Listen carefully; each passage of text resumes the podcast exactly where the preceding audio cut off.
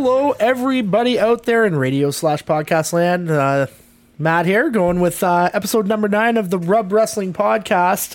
Uh, getting ready to kick it off. We got a great set of topics tonight. I think it's probably going to be one of our best shows, if I uh, can say so myself. But for everybody out there, you know, for some of the people that have found us, you know how to find us uh, regularly online. I'm a little bit scattered with my words right now, but we'll pick it up. We're just getting started. So you can find us on many different outlets. You can find us on Spotify. You can find us on Apple. You can find us on Google Play. You can find us on YouTube.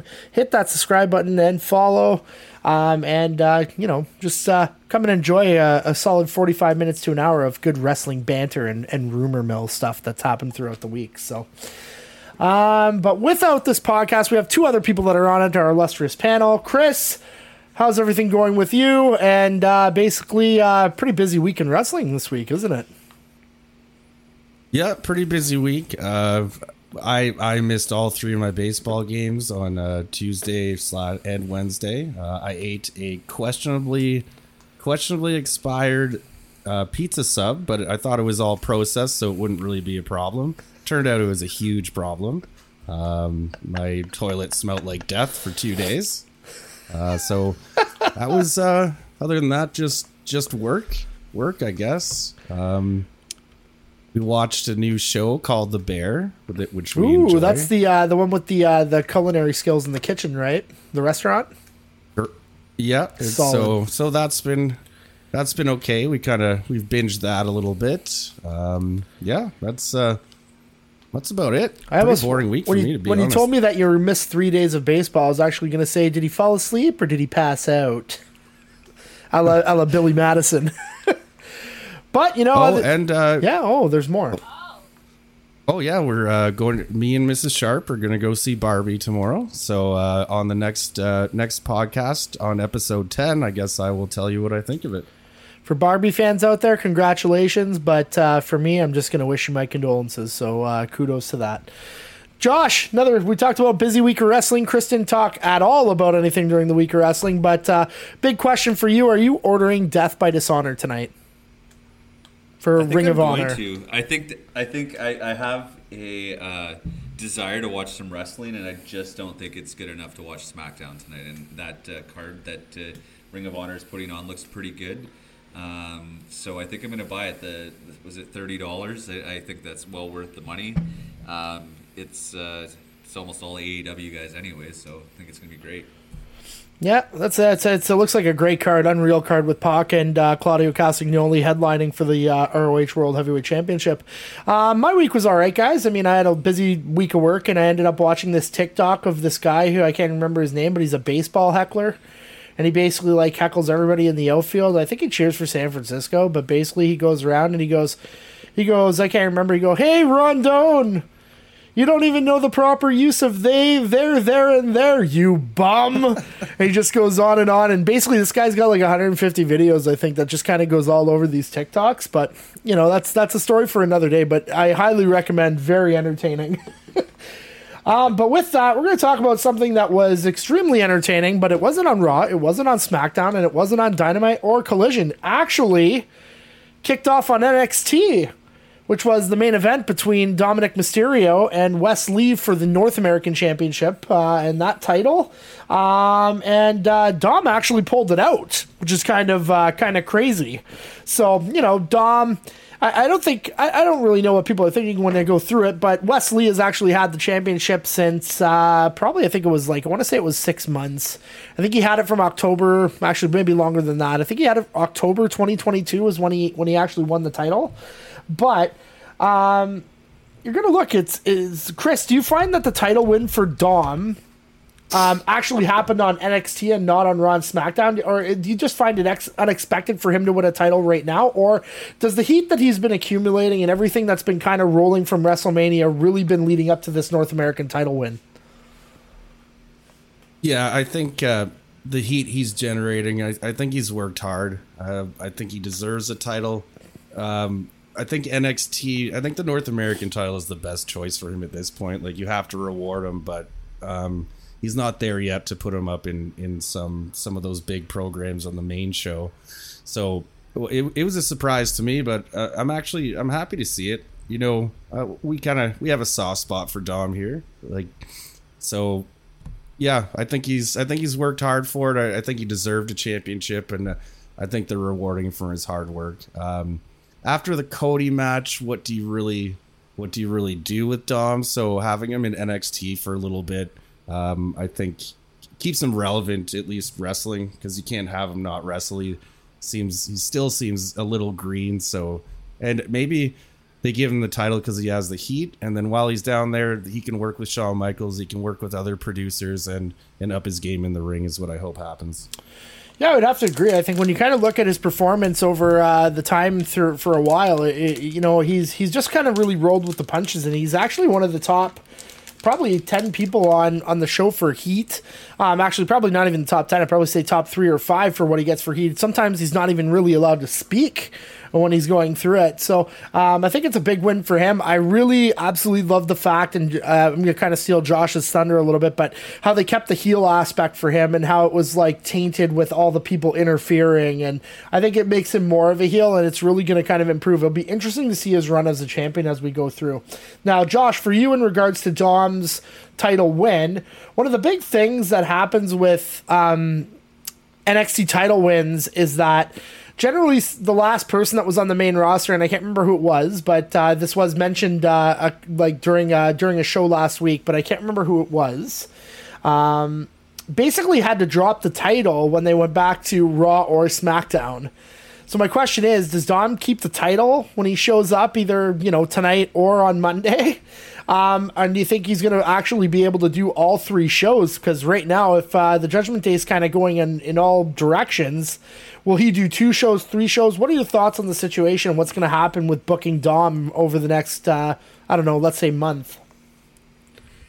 Yeah, I think that Dom will continue to be on the all three shows. Maybe uh, not as much. I think as the SmackDown's not his home. Is that right? Um, but I think he'll still be have a huge presence on Raw because he does get a lot of heat, and because um, you know he's he's Rhea Ripley's Poppy or whatever. She's his mummy, and you know that's part of their storyline. So it's important that they stay together. Um, I do like the championship win. Uh, just a note, I did do some research, and Wes Lee was the longest reigning uh, North American championship or champion at 269 days. He actually won it um, back in October um, of last year, so he's the longest reigning of that. Um, but yeah, I think that it's uh, it's going to be interesting. Dominic definitely gets a lot of heat. His in ring ability is just really lacking for me. And because he doesn't really get to talk, it's not like I'm impressed by his mic skills. Uh, I think that um, a lot of the heat he's getting is just because he, you know, he portrays that spoiled brat and it's great. It's great for him, but it's really not letting him develop his uh, on mic abilities. So that the fans are kind of taking away from that. And the heat's great, but how long can it last? And I'm not sure.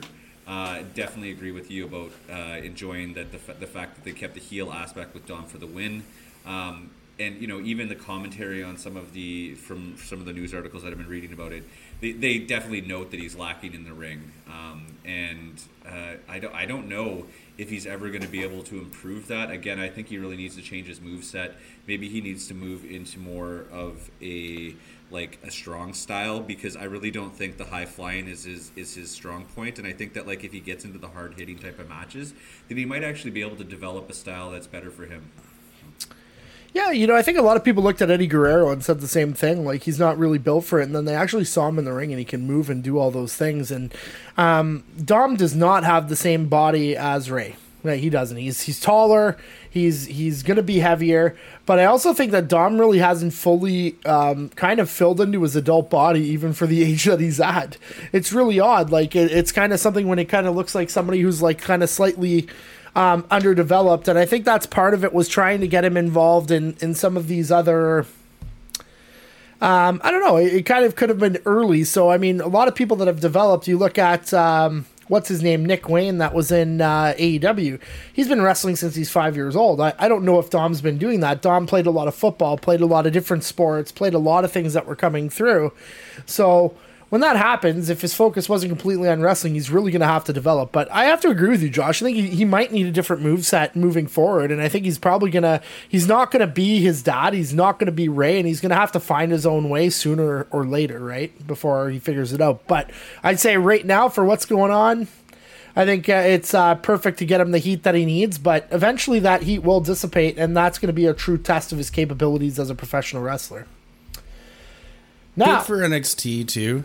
Good for NXT to get uh, to get that heat now. So there's there's somebody that they're gonna want to, that the fans are gonna want to w- tune into or, or watch just to hate him. So might help the product a little bit, get some more eyes on it. Yeah, you know, I think there's a couple guys that could be main roster guys, but I don't necessarily know that they're ready. Like we've talked about Braun Becker, Bron Breakker before. We look at a guy like Von Wagner, who's really green, um, just you know, comes from a professional wrestling lineage and can use it, but is still like probably about a year or two away from moving um, up, and and I think they tried to rush him through, and I, I don't think it was the right move. But there are people on that roster that could move up, and uh, it's it won't be in a main event capacity, but there are some people that are starting to kind of turn some heads, and uh, that might be a topic for another day. But we'll get to that eventually uh, later on.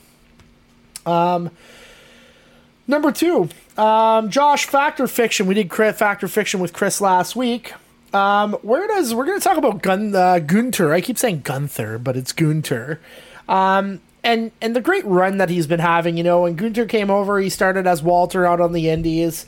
Um, he was a big. Uh, a big draw over there, especially in Europe, and then came to the States and really had a bunch of like Dave Meltzer five star matches. Like there's actually Walter matches in the Indies that have five star Meltzer ratings.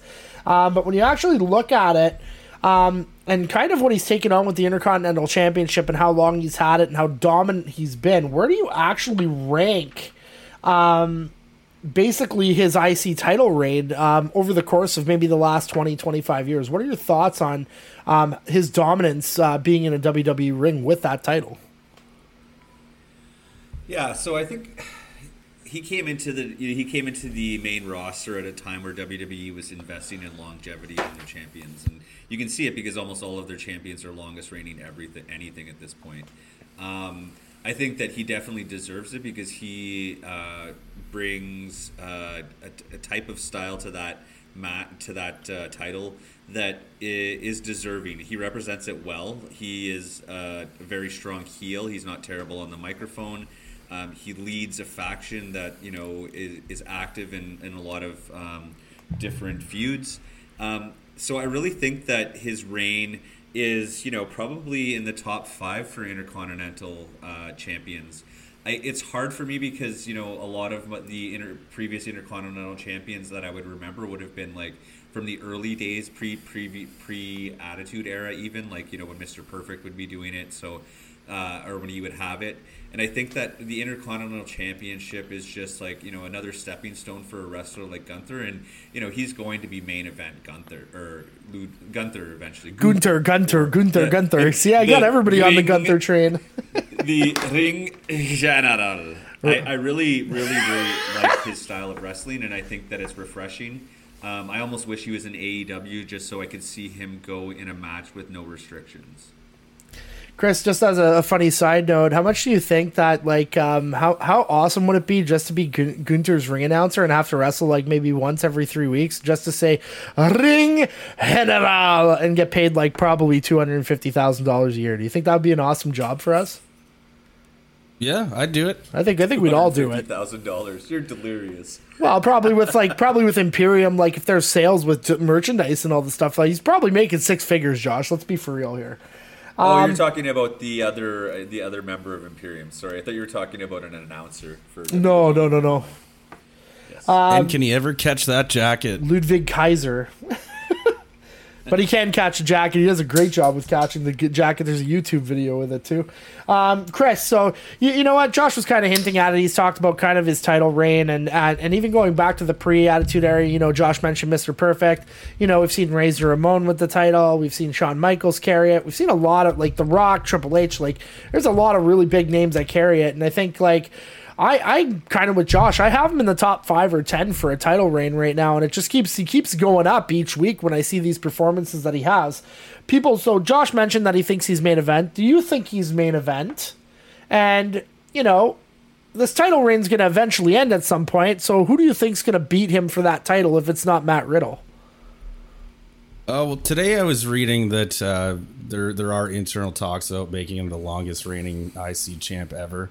Um, just to go into it, uh, I I think he's the epitome of an IC champ. He's he's a working champ. He's wrestling a lot. I loved what they did with him in the Royal Rumble. They made him look so strong, and uh, yeah, he he's up there. He's up there in title reigns for sure. I mean, you have your Bret Harts. I mean, I'd put him I definitely put him in a top five for the title reigns. Um, who's gonna beat him? Uh, if if it's anytime soon, I'd have to go with my boy LA Knight. Yeah, um, I think he's just since since his debut on the. I'm com- coming back to uh, the LA Knight character. You can watch the videos of the the reaction he got to even just to London to the massive reaction he got. I think he's I think he's red hot. He he gave the rub. He was he was the last guy until Damian Priest grabbed the the briefcase. So, I mean, I think I think if the time comes and if LA Knight's still hot and he's still there, um, I'd like to see him. I'd like to see him take it. I mean, the guy can. He's he's probably the best on the mic right now, um, other than MJF, if you ask me. I think one of the interesting things when you kind of think of LA Knight, and you know what, we've talked a lot about his work and and how we we honestly probably believe that he's one of the biggest um, fines for WWE right now, especially with what he's been doing. But it's been how his popularity has increased more and more with more of kind of his personal story coming out, like being 40 years old and you know never giving up on his dream and you know taking taking kind of these these characters but still trying to run with them, like you know being in the system, getting released, going out on the Indies, going to Impact, and really kind of making a big difference and and just kind of you know his his outright love for professional wrestling really shows through in a lot of his work. Um, I personally kind of side with you. I think like if there's anybody that's going to take the title off him, I think it probably should be him. And you know what? You're kind of going to give him a rub for doing it too. And you know what? Like my expectation, I wouldn't expect a year long title reign from LA Knight, but I think at the same point, what you might be running in is pushing both those guys together into that main event status. So, one of the things we don't really see in WWE anymore are these rivalries, right? And I think that could be one of the best storylines or best rivalries that we'd see um, in a long time. I mean, you know, you kind of would go through, and I think there's, you know, some pretty good ones that could be out there. Like, I mean, um, even with, um, you know, kind of with the women's match, like Bianca and Charlotte, that could be a really good rivalry moving forward. And um, I just think when you have them, it just creates so much more on the line. Like, I mean, when there's when there's personal stuff that goes on, kind of like when you talk about Rock and Cena, and then the story there, obviously, Rock was basically writing some some notes on his arm, and then Cena calls it out, and then basically Rock was absolutely mortified and wanted to fucking really punch him in the face. And those things just really kind of snowball into effect and create this kind of this real life atmosphere, right? So be nice to see what they can do with them. You have somebody that's basically a ring technician just against, you know, it's basically the uh, basically the gentlemanly kind of in a way um, but aggressive European against a loudmouth American, and I think it's just something that really kind of stands out in today's society, which would be really kind of cool to see. So it'd be really interesting. But I'm with Chris. I, I do think LA Knight is uh, is due for a title and due for a good run, and what that title is and when that run happens is really up to WWE, right? Um, and fun fact, fun fact: LA Knight, uh, even when he wasn't working for w- WWE, apparently he did he does almost all the move sets for the games. Yeah yeah, and and you know what is actually one of the other funny stories with him. If you ever watch the uh, the Triple H workout video that he actually did for WWE that he did at the Performance Center, actually LA Knight was actually on the right hand side and in that workout vi- video, and Chris he throws out a yeah. It's in the video. no bullshit. It's actually in the video. So pretty interesting when he goes through. So dummy, yeah, we're we're high on LA Knight. Hey Chris, I hate to burst your bubble, but Gunther is going to be the longest reigning Intercontinental Champion before LA Knight beats him because I think that's just the way that they're billing it. It's their this is WWE continues to do this bullshit where they have the longest reigning for everybody, and it's just uh, I think that's what where they're heading with Gunther. Yeah, that's why that's why I mentioned if if LA Knight's still red hot and if he's still around after after that comes through, but. Uh, yeah, that I mean that could that could put a wrench in in putting a belt on him if all of a sudden he has nothing for him and and he kind of wanes in, in fan reaction. Yeah. Yeah, I think it's I think it's also tough when you go through it, but it'll be interesting to see how it happens. I think you kind of have to have a slow build for this match, and maybe it's not SummerSlam. Maybe it's I, I don't know how long he has to go to be the longest IC title reign, but I think at the end of the day, I think he's going to drop it not at a small pay per view. He's going to drop it at a big one. It's going to be one of the big four, right? So that's just the reality of it. Now, He, I looked it up. He's at a, he's at 315 days currently, and I believe Honky Tonk Man is at 453 days. So he's yeah, and I think they're trying. I think they're trying to get rid of that too. I think they're trying to get He's rid. got to have it f- Sorry, go ahead. more more than that because he was uh, he was the champion of June last year, so he's over. He's got to be over 365 at this point. Yeah, maybe you're right. I, I just searched it quickly, but he was fifth the last time. Uh, All right, we'll get His there. longest just. it was Honky Tonk Man's 453. Oh right, right, right, right. Um, The honky tonk. uh, oh, on June 2nd, it was 356 days. So, okay, so we're like at uh, 377 Oh. days right now. Whoa, this isn't a math podcast, Josh.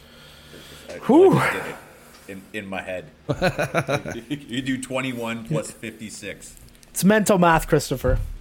Um, so bringing us to our last WWE talk, topic, and you know we've talked about some divisions um, in the WWE for the women's division, and we talked about you know the lack of female presence, and um, you know, and just kind of using the same people. But obviously, the, there's a bit of staleness in the women's division. People are kind of getting injured. We almost saw Bayley have a really bad injury where they threw up the X. Um, looks like she's going to try to work through it, or maybe kind of take be taken off house shows for a bit. Um, but you know, injuries aren't going to help the cause of that that that stale nature that's kind of going on with the women. We're seeing the same matches. It's stuff that we've talked about already on the podcast. Now, I I kind of have a hypothetical question for this one. Now, if you could take any single women's wrestler on planet Earth right now, or maybe even I'll even give you two. We, we can talk one or two if you want. Do you do you kind of go in house and go to NXT? Do you go to AEW? Who do you take, and why? Chris, who would you take to really kind of um, get rid of that staleness and really bring some excitement to the women's division? One or two female wrestlers. Who would you bring in from any promotion? Uh, I'd have to go to AEW. Um, Hayter, I, I, I think Hayter would would help out a lot. Um, I'm just gonna throw it in there, but if they really wanted to get people talking, they could bring Tessa Blanchard in, but I don't see that happening. For many reasons. but I would bring, yeah, and uh, I'd probably I'd probably bring back Ruby Soho. Uh, I'd probably bring her back, and I'd bring Hayter in. Those are the two I'd bring in to kind of uh, to kind of get away from that get away from that staleness. Because yeah you're right. We're seeing the same the same thing over and over. We're seeing random tag teams being made. Um yeah i think Jamie Hayter's style style would definitely give a kick up. I'd love to see her against Asuka or charlotte flair. Um yeah and ruby Soho is just solid she's solid all around probably a, a huge help with people in the back just because especially in wwe um and I'm not saying this in a bad way, but they they do tend to go more for looks than in ring ability. So, uh, like they do get lucky with people like Charlotte Flair, who's got both, but not. I mean, not everybody has both, and I mean Ruby Soho can, if she's in a match, she can she could carry somebody who's a little greener. So, those are the two that I would pick to come in. Yeah, I think it's I think it's interesting that you picked Ruby Soho because I mean for the longest time she was already there, right? And I think she was a bit of a fresh of breath air because you know what she kind of did that the Riot Squad and um and you know it just kind of what happened after that was kind of sad. You know, Ruby Soho left. I think uh, who was the other girl that was in there? Was it uh, the the girl that's with the uh, the Viking Raiders? Was it Sarah, whatever her name is? Yeah, her, and then you know obviously Liv. And I thought it was uh, kind of really interesting to see how it would go and and to kind of go through it and um, you know like that that that stable was actually kind of a fun stable to watch when we went through it. But um, you know, obviously, it didn't work out for Ruby Soho in WWE, and that's why she jumped ship. So I'm just kind of uh, kind of shocked that you brought her into it. But um, I would agree, her work's pretty good, and she can do a lot of good things. Josh, who would you bring in? Who's two people that you would bring in to really kind of, really kind of, um, kind of uh, bring some excitement to the group and bring it up? Yeah, uh, I'm not. You know, I don't really know. There's not a lot of uh, women wrestlers that I'm excited about uh, currently to like that would go over to WWE. I could see, you know, Kris Statlander would would do really well there. I, I think that they definitely need to have some more um, you know, not larger women, but uh, women who are are more physically capable. I agree with Chris as well that it you know you seem to be booking um, looks over ability a lot of the times. I'm not saying that there's anything wrong with that. It's just that you know if you're if you want to watch a, a good solid match, um, you want to see people who are, are more well trained and uh, more seasoned. Um, I just don't think the WWE is suited uh, for those type of wrestlers. You know, they, they seem to be pushing uh, women not based on their in ring ability a lot of the times.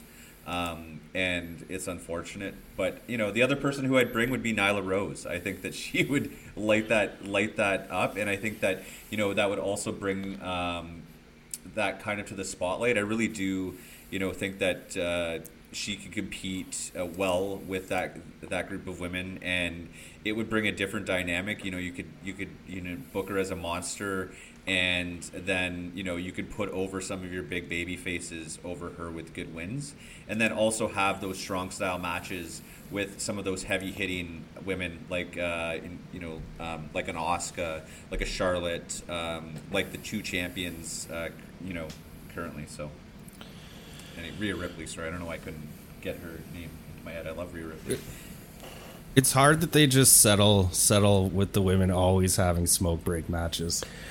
Yeah, you know, it's it's it is. It's really hard, and and you know what? Like, it's nothing. It's nothing against the the women in the ring. It's it's it's not really that. It's just it's it's it's it does two things. One, it's the same storyline over and over, and two, it's just hard to be believable when you're not hitting somebody. And it's not to say that it's the the physicality, but there has to be some sort of like uh, like really athletic ability. And you look at it like the people that are in the top, like Bianca Belair was. If she didn't do WWE, she probably would have been in the CrossFit Games like this weekend or whatever. The cross, I think the CrossFit Games are going on right now. I think they're in event, event nine, and like like she had like a 250 pound snatch under the age of 20. Like for for those that know, a 250 pound snatch, like that's fucking crazy.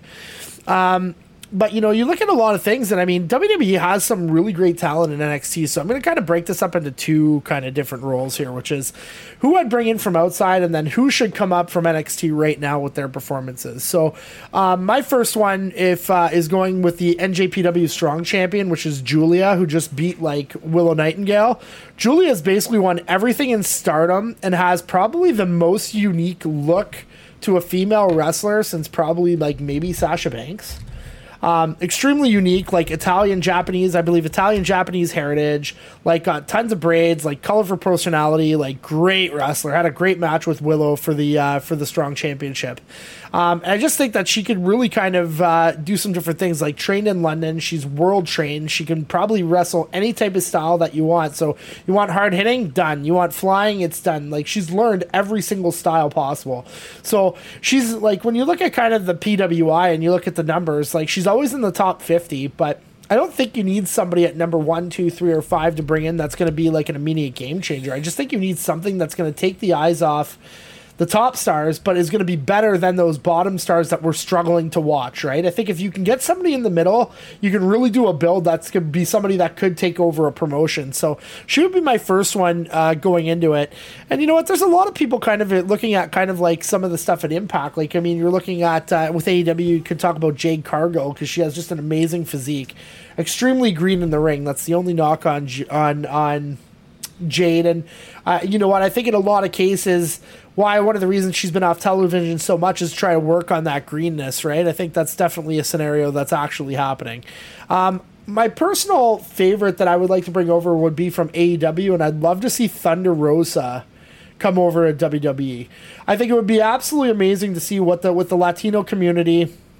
Um, I'd kick Zelina Vega out of basically the LWO, and I'd put Thunder Rosa in there because she is like the epitome of Latino World Order, and she can fight, and she's like just a great wrestler in general. If she can get along with the people in the back, um, she has all the abilities to stick with a company forever because one, I mean, she was doing announcing for uh, for Forbidden Door two for the uh, for the Spanish uh, Spanish commentary. She can do that. She can announce. She's just she's she's good looking. She has a good looking face. She does like a kind of the the Day of the Dead makeup or you know that like that makeup, and I think it really kind of mix, mixes in with that theme of the LWO. And I think she just just her fighting skills would be unbelievable. I think she'd be able to have good matches with any of the people in the top card and elevate some of the bottom ones. Um, Now, I, I don't know how much you guys watch NXT. I know that people have been in and out. We talked about this last week. The two people I would really want to bring up from NXT now would be Tiff Stratton, who's the NXT champion. Fantastic on the mic. Paris Hilton theme would do a really good job in livening up. And maybe you could even put her with Chelsea Green and with Sonya Deville to kind of create like a really cool stable. And then the last one is uh, Thea Hail from uh, basically um, Chase University.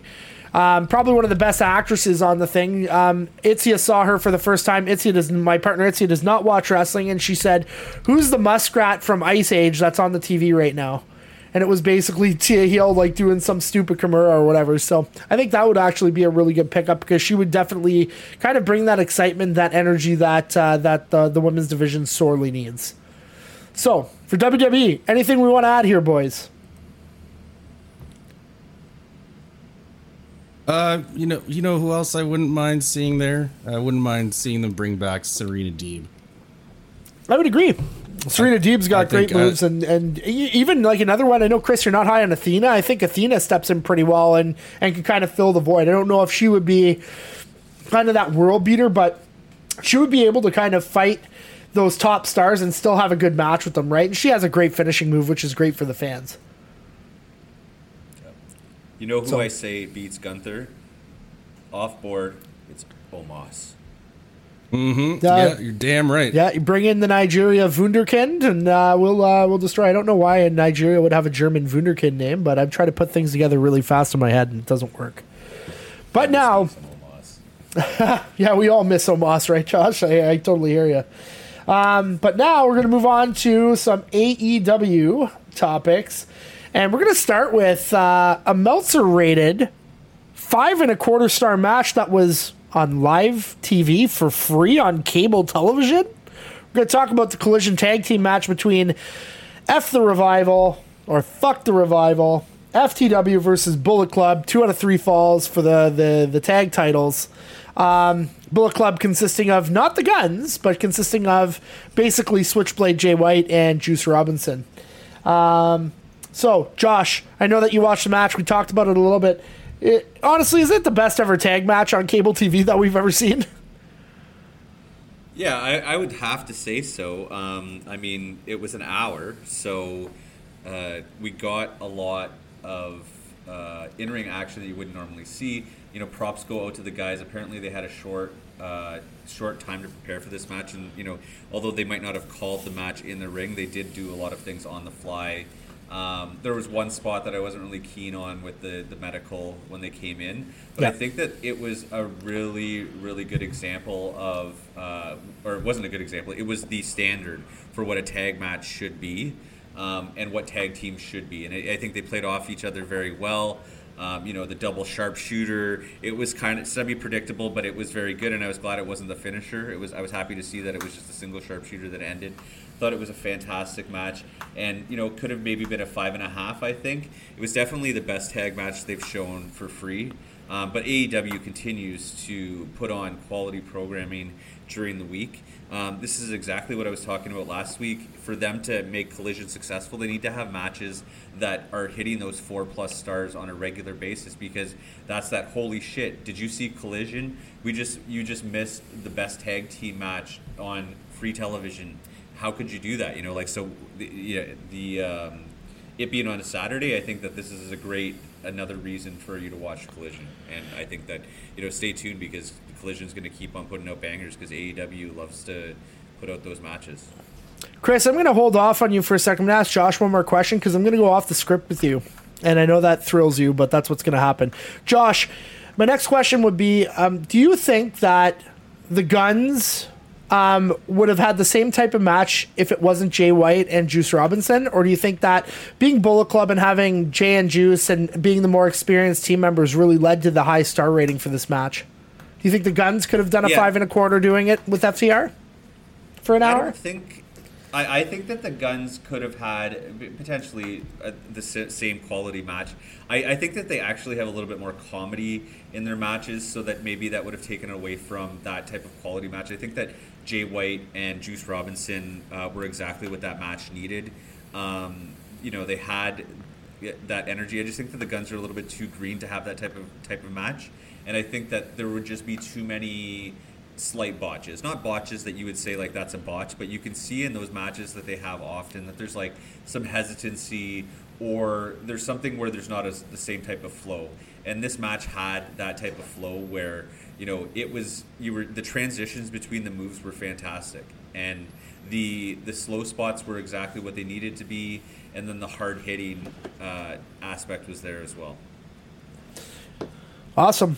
Chris, now are you excited for your question?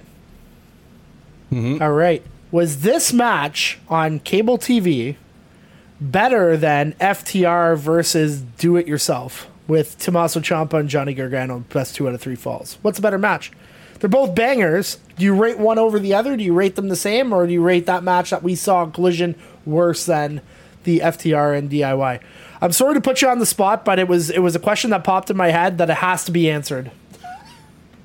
Uh, I liked I, I liked the the Bullet Club Gold match. I would I would put it over over that. I mean, I just even though I loved NXT back then, I just uh, the product with AEW is so so much. It seems like the wrestlers are so much freer to do to do the moves they want. Like the producers aren't literally listening to Tony Khan to to make the match, and the papers aren't getting ripped up the day of, and, and McMahon's changing it.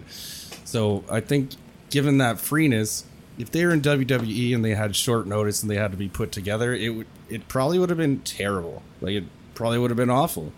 But these guys get together. They're all professionals. They're all really good wrestlers. Like even Juice Robinson, where he's come from from being C.J. Parker in, in Yeah. NXT with the Dreads.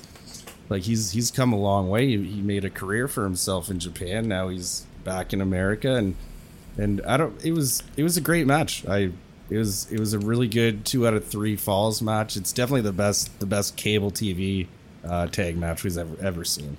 Great. Um, I think yeah, it's it's interesting to see when you kind of go back over some of those old matches and you try to compare them, and I think that's what people want to do. They try to want to kind of rank these matches. I have to agree. I think it's. I'm trying to think of all the times, even in the Attitude area, where there's uh, the tag matches, and even with main event stars, where it was like Undertaker and Kane versus like Big Show and Chris Jericho or Stone Cold and The Rock. Like they used to have a lot of those in Attitude area that would be like on a SmackDown on a Friday night, let's say. Uh, but those matches, I think you're right. They're overproduced, right? And they're also for a smaller amount of time. Like I think if you let FTR and and uh, you know Ciampa and Gargano go for an hour, I think it's a different story. Like and and if it was like on the Indies, that might be the match of the year, right? So. Um, and it could happen either way. Um, I, I'm not sure. I, I agree with you, Josh, on the guns. I'm not sure comedically. I think they have more of a comedic feel. I don't think they, they could have put up the five and a quarter just based on experience.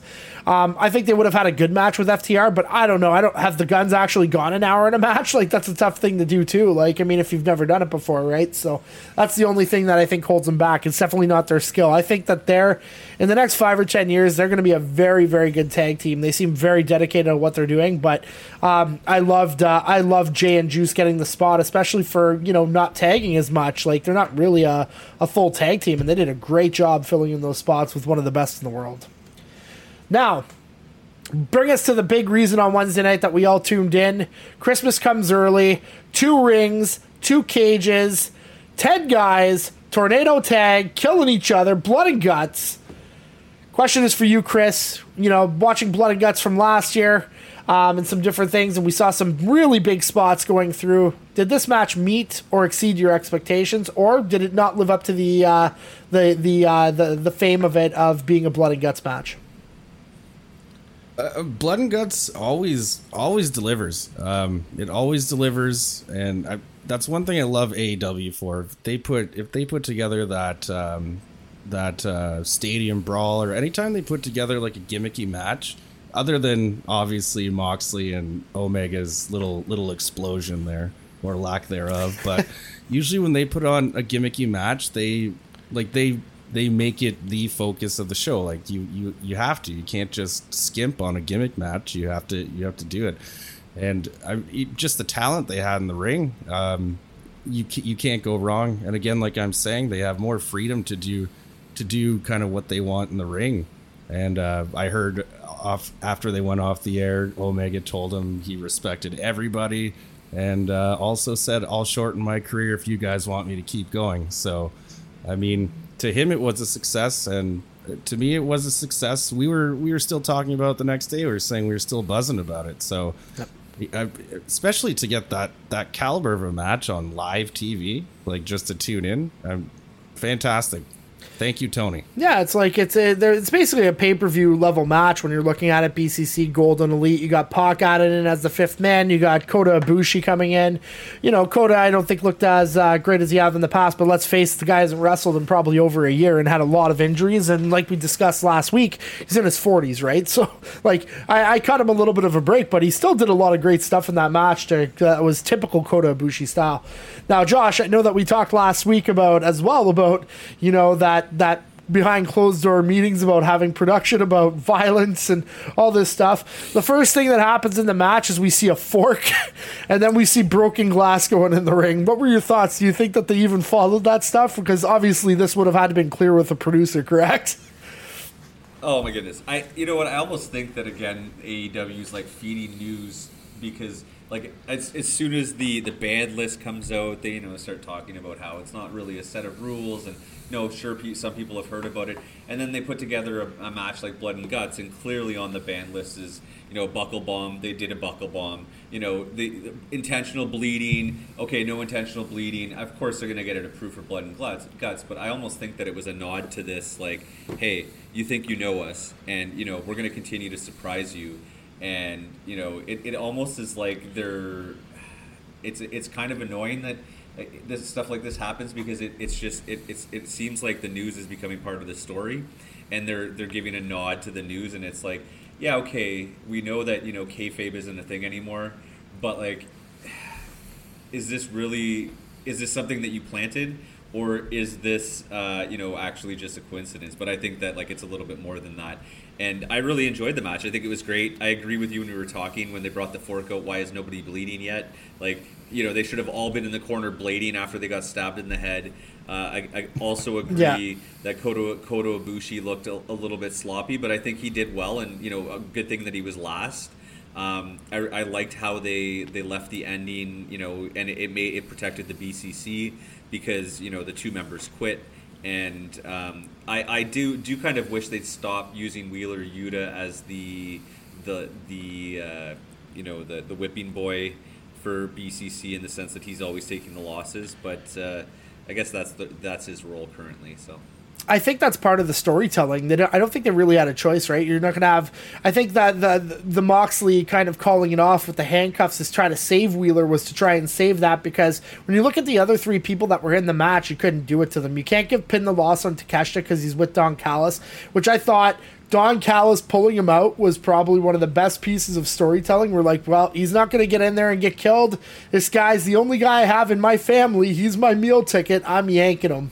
Like that was pretty much it. Like great piece of storytelling there. And then obviously you're setting up Pac and uh, Castagnoli for. Uh, we're actually uh, we're we're filming the podcast on a Friday, and tonight's Death Before Dishonor, and that's the main event for tonight's Death Before Dishonor, which is part of the storyline. So it had to be either Moxley or Yuta with with the storyline. But I agree. I don't think he should be the whipping boy anymore. He's got a, you know, he had the pure championship. He's having a little bit of a rough go right now, but you know what? He'll be back to it and. Um, you know what? I honestly think that eventually you're going to have a really good feud with Death Triangle um, going after the BCC, and I think that's going to create some matches that, you know, um, again, pay per view caliber matches on a Wednesday night, pay per view caliber matches on a on a Friday night Rampage that that we might actually see it right. So, it, it's pretty insane. Um, but yeah, Blood and Guts, I agree. Like, I mean, uh, the only thing that was missing than the fork was just Nick Gage's pizza cutter, like, and having the Domino's commercial that was right up there. Like, that would have just like topped it off for me. And I was telling you guys on the podcast all the way through, like when we were talking about it two days before, I'm like, fuck, I love Blood and Guts. Christmas has come early, and we're gonna get some presents on Wednesday night. So I was slated to work on Wednesday night. I said, fuck it, I'm going out Thursday because I'm not missing anything of the show. Like, I'm not missing it all, and uh, that's what I did. So. So, um, uh, but great programming. Again, like we just said, I said it for the third time. Pay per view style matches on a Wednesday night on free cable. beautiful. And uh, you know, uh, something has to be said about the caliber of wrestling and the caliber of the wrestlers themselves and the guts that they have because those matches do take a toll on you. And to, to, to not put it on a PPV and just to give it to the fans because they're giving everything that they can. And I think that's one of the reasons why AEW fans are so endearing towards those wrestlers and love them so much because they give everything and those fans respect it where I think for some of the WWE fans, because of the production that we talked about, they don't necessarily care as much about the the body of work. And I could be wrong on that, but uh, I don't think like you're gonna see anybody go through a cage like Mick Foley. Mick Foley's like so loved for what he's given up in his body, and there's not anybody that's really doing that in WWE anymore, right? You might have the odd jump off the cage, but you don't have what we see in AEW with what they give up. So, and that's really what kind of gets you over too, right? I Now, agree. I think that this is the first one that no major injuries happened. yeah, like I mean, it's great. I mean, it's well deserved too. Like I mean, they've had some bad luck, and it, it's good to see that everybody came out unscathed. Now, we're gonna switch over to Collision a little bit. We just talked about Dynamite, but Collision's kind of interesting because um, apparently through the rumor mill, we like talking about CM Punk. We like talking about rumors. We like reading what we see on some of the dirt sheets. Uh, but apparently, CM Punk led a roster meeting where he said that basically Collision needs to be different than Dynamite and uh, doesn't have to do the same thing that Dynamite does to be successful, and that they should do something completely different. Now, my big question when it comes to Josh is basically the same question I just kind of stated, which is Does Collision need to be different from Dynamite? But does it have to be different when Dynamite is clearly the best wrestling show on a weekly basis for professional wrestling today? How, like what would they do? Like, do they have to be different? And what would they do to try to try to match the success that Dynamite's having? Yeah, I'm not sure. I don't really understand how you can be different. I wouldn't want to be different than Dynamite for the quality of wrestling. Now, so if, if they're talking about how the storylines are going, I could see that maybe. Um, but I really just don't think that they should. They, they have to be different as in they set themselves apart. But I think if anything, they should strive to be better than Dynamite, which would be really difficult because Dynamite is an amazing show. Um, but I think that you know if Collision maybe maybe the tag division is more focused on Collision, and that's where you have your your big tag matches, and you have like a strong tag team like FTR headlining on a regular basis, and then putting on these quality matches, or maybe you know you have uh, a, it more formatted where you have like a, a specialty matches, or you know like kind of like the best two out of three or you know you have like the dog collar matches. And, and again like you said aew is just putting on pay-per-view level matches. Like i don't even think you need to have a pay-per-view anymore like as much as uh, wwe is because wwe's pay-per-views don't even put on the same quality of matches as a quarter of any of aew matches. It, it's it's just if you want to watch wrestling, AEW is where it is. You, you might as well skip it WWE until you go to the pay per views because nothing happens in the regular. Um, we kind of can't do that because we have to do the podcast. Psst, psst. I'm just Oh, no, I'm teasing, but I but I know what you're saying. pure Like I, wrestling, You're right, and and and pure wrestling like is great, right? Like so when you're looking at pure wrestling, a lot of people like a lot of people in WWE aren't going to watch ROH either, right?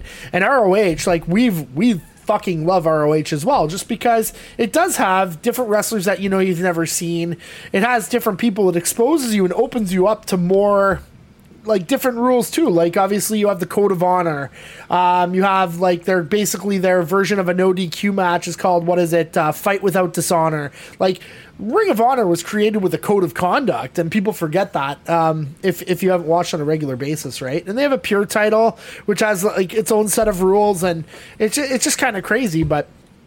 But I completely agree with you, Josh. When you're looking at that, it's like just the the, the, the volume and the quality of wrestling on AEW right now is just so far better than the WWE. Just because you you said it earlier, it's the freedom to be able to make mistakes. And as as an art form, and I'm sure Chris would agree, you're gonna make mistakes. And it's okay to make those mistakes. Like people say, oh well, people in WWE say, oh well, they, they botched it. Well, who gives a fuck if they botched it? Like shit happens. Like you like have you ever wrestled in front of like 15,000 people? Like shit happens. If I go on Yeah, stage and on, sing Ricochet. karaoke. Yeah, if I go on stage and sing karaoke tonight, like I'm going to be off key. Like that's just part of it. Like I already know that. Like shit happens. That's We've part o- of part of the job. We've only we've only wrestled in front of about a total of eight people. which is fine. But I mean, they were they were they were a very critiqued eight people. So Oh, yeah. Now, my question for you, Chris, when we bring it back to this this collision and dynamite debate, um, before we uh, we get uh, we get ready for Josh to slice some salami, as we like to say. Um, do you think that collision is going to be behind dynamite for PLE content or PPV content? Um, because when you look at the roster in Dynamite, it seems like there's like you have the Bucks, you have Omega, like you have all these established stars in AEW, and when you kind of look at Collision, you kind of you like it's it's not a knock, it's but you have FTR, you have CM Punk, you have Miro, and you have some other people that are on there. Do you think that they're going to have an impact on the storylines for those PLEs with the stuff that they do on just being single handedly on Collision? And if that was the case, what would you do to kind of add them into the mix? Because it can't just be CM Punk and FPR, FTR all the time, right? I mean, I guess you could do like a, a show versus show, like a similar to like Battle of the Belts, and and you could or not Forbidden Door, but I guess their version of an in-house Forbidden Door. I mean, like, is there? If it's a work, I get it, and if they're building up something, but to make that show completely different and not build storylines, but build storylines for a different cast of characters that's smaller and that's obviously all centered around CM Punk. I just I think it'll take away because I mean again we they don't have enough TV programming for the talent they have, so it is good that they have their own show. But how do you integrate both of them with shows? How do you integrate titles? Um, yeah, it's uh, I don't know. I I'm I'm interested to see how it works out. Uh, right now, should it be its own show? Uh, Especially what you're saying with PLE is you just have Punk show up on a PLE and Yeah, like we really haven't seen like I mean. I, I'm a big fan of Miro. I've always been a big fan of Miro when he was Rusev in WWE. Like I feel like we haven't even seen him. And I just keep hearing this Redeemer thing where he's talking to God, and I want to see him fucking kill some people. That's what I want to see. Like that's what I'm. That's why I'm watching on a Saturday night. If not, I'll just go watch Yeah, boxing, or I'll go watch those celebrities that box on DAZN nowadays just to see them kill each other. Like that's what I want to see. I want to see people get hurt.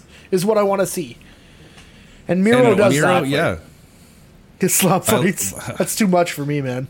But I get you. and I, I love, I love Miro's Redeemer character. Um, I, I think he should be up there. He should be up challenging for a title. He sh- he should be holding him. Like he's he's big and he, he looks good and all of his moves, even when he just kicks the back to get the arms up, like it looks devastating. They just they need to give this guy they need to give this guy some like a, a huge piece of rope and just let him run with it. Yeah, I agree. And you just got to kind of let him go. And I think, like, you know what? I think it's, I think Collision's a great spot for the TNT title. I think, you know what? For some of these wrestlers that have kind of fallen beside the wayside, I think Scorpio Sky would be a great fit on Collision to really try to bring him up. I'm not sold on him being main, main event level talent. He's got great in ring ability. I just, I'm not sold on it. Um, I just find him kind of boring a little bit. That's just me. But you know what? I, I really hope he proves me wrong because if he can deliver a five star match, then good for him. Um, you know, but guys like Ethan Page, but guys like that, but you have to have the meat around it, right? So I mean, it's really like, what are you going to have? Like, can't just can't have the same storyline of CM Punk FTR versus Bullet Club. Like, we can't do that for six months. We really can't because those other storylines on the lower level of the card are going to be really affected. So um, I'm under the impression that I think that they're not going to have a lot of P- like PLE time. I think certain matches will get on, but I think what with with this is that we we also know it's only been around for five weeks now, five or six weeks. It, it's a work in progress, and it'll be interesting to see what happens moving forward. But guys, with that being said, Josh, that's my meat slicer going off. What the hell is gonna slice your salami this week? All right, this is one that's ingrained in WWE culture. It's been around since the Attitude Era. We can thank Stone Cold for the creation of this. What? The what? It- What? Yes, exactly. Um, I'm glad it doesn't happen in AEW. I'm glad it doesn't carry over. Uh, nothing ruins a good promo like the what. Um, and I think it just uh, goes to show you that the WWE fans are some of the lowest level, least intelligent, uh, uh, as aid as uh, MJF might say, they are the pores. Um, it, it is it is one of the things that takes the steam most out of a promo, and I just think that it, it, enough is enough. You need to go grow up. It's not 1998 anymore. It's time. To, Spoken from a And you true know adult. That, that is what slices my salami. It gets me so steamed that I, I barely cut my promo well there. The one thing I will say is that Steven Austin really did it well. Like even if Chris, if you just say what after every everything I say, it's just like I'm gonna kick some ass, What? and then I'm gonna drink some beer, What? cold beer, What? with my right hand. What? I I'm like gonna chug reaction to it. What? I said I'm gonna chug it. What? Chug it. He, he's Oh, definitely fuck. had the biggest impact in wrestling in TV in wrestling on TV. St- Stone Cold Steve Austin's uh, is his impact has been long lasting and it'll probably last forever because Oh, for for absolutely WWE sure. I, I, like I can just picture him. I can just picture him saying, Josh, like at one point, he's like, "They're gonna what me? I'm gonna fucking fuck up these marks just by fucking them up by doing that the whole time." these marks.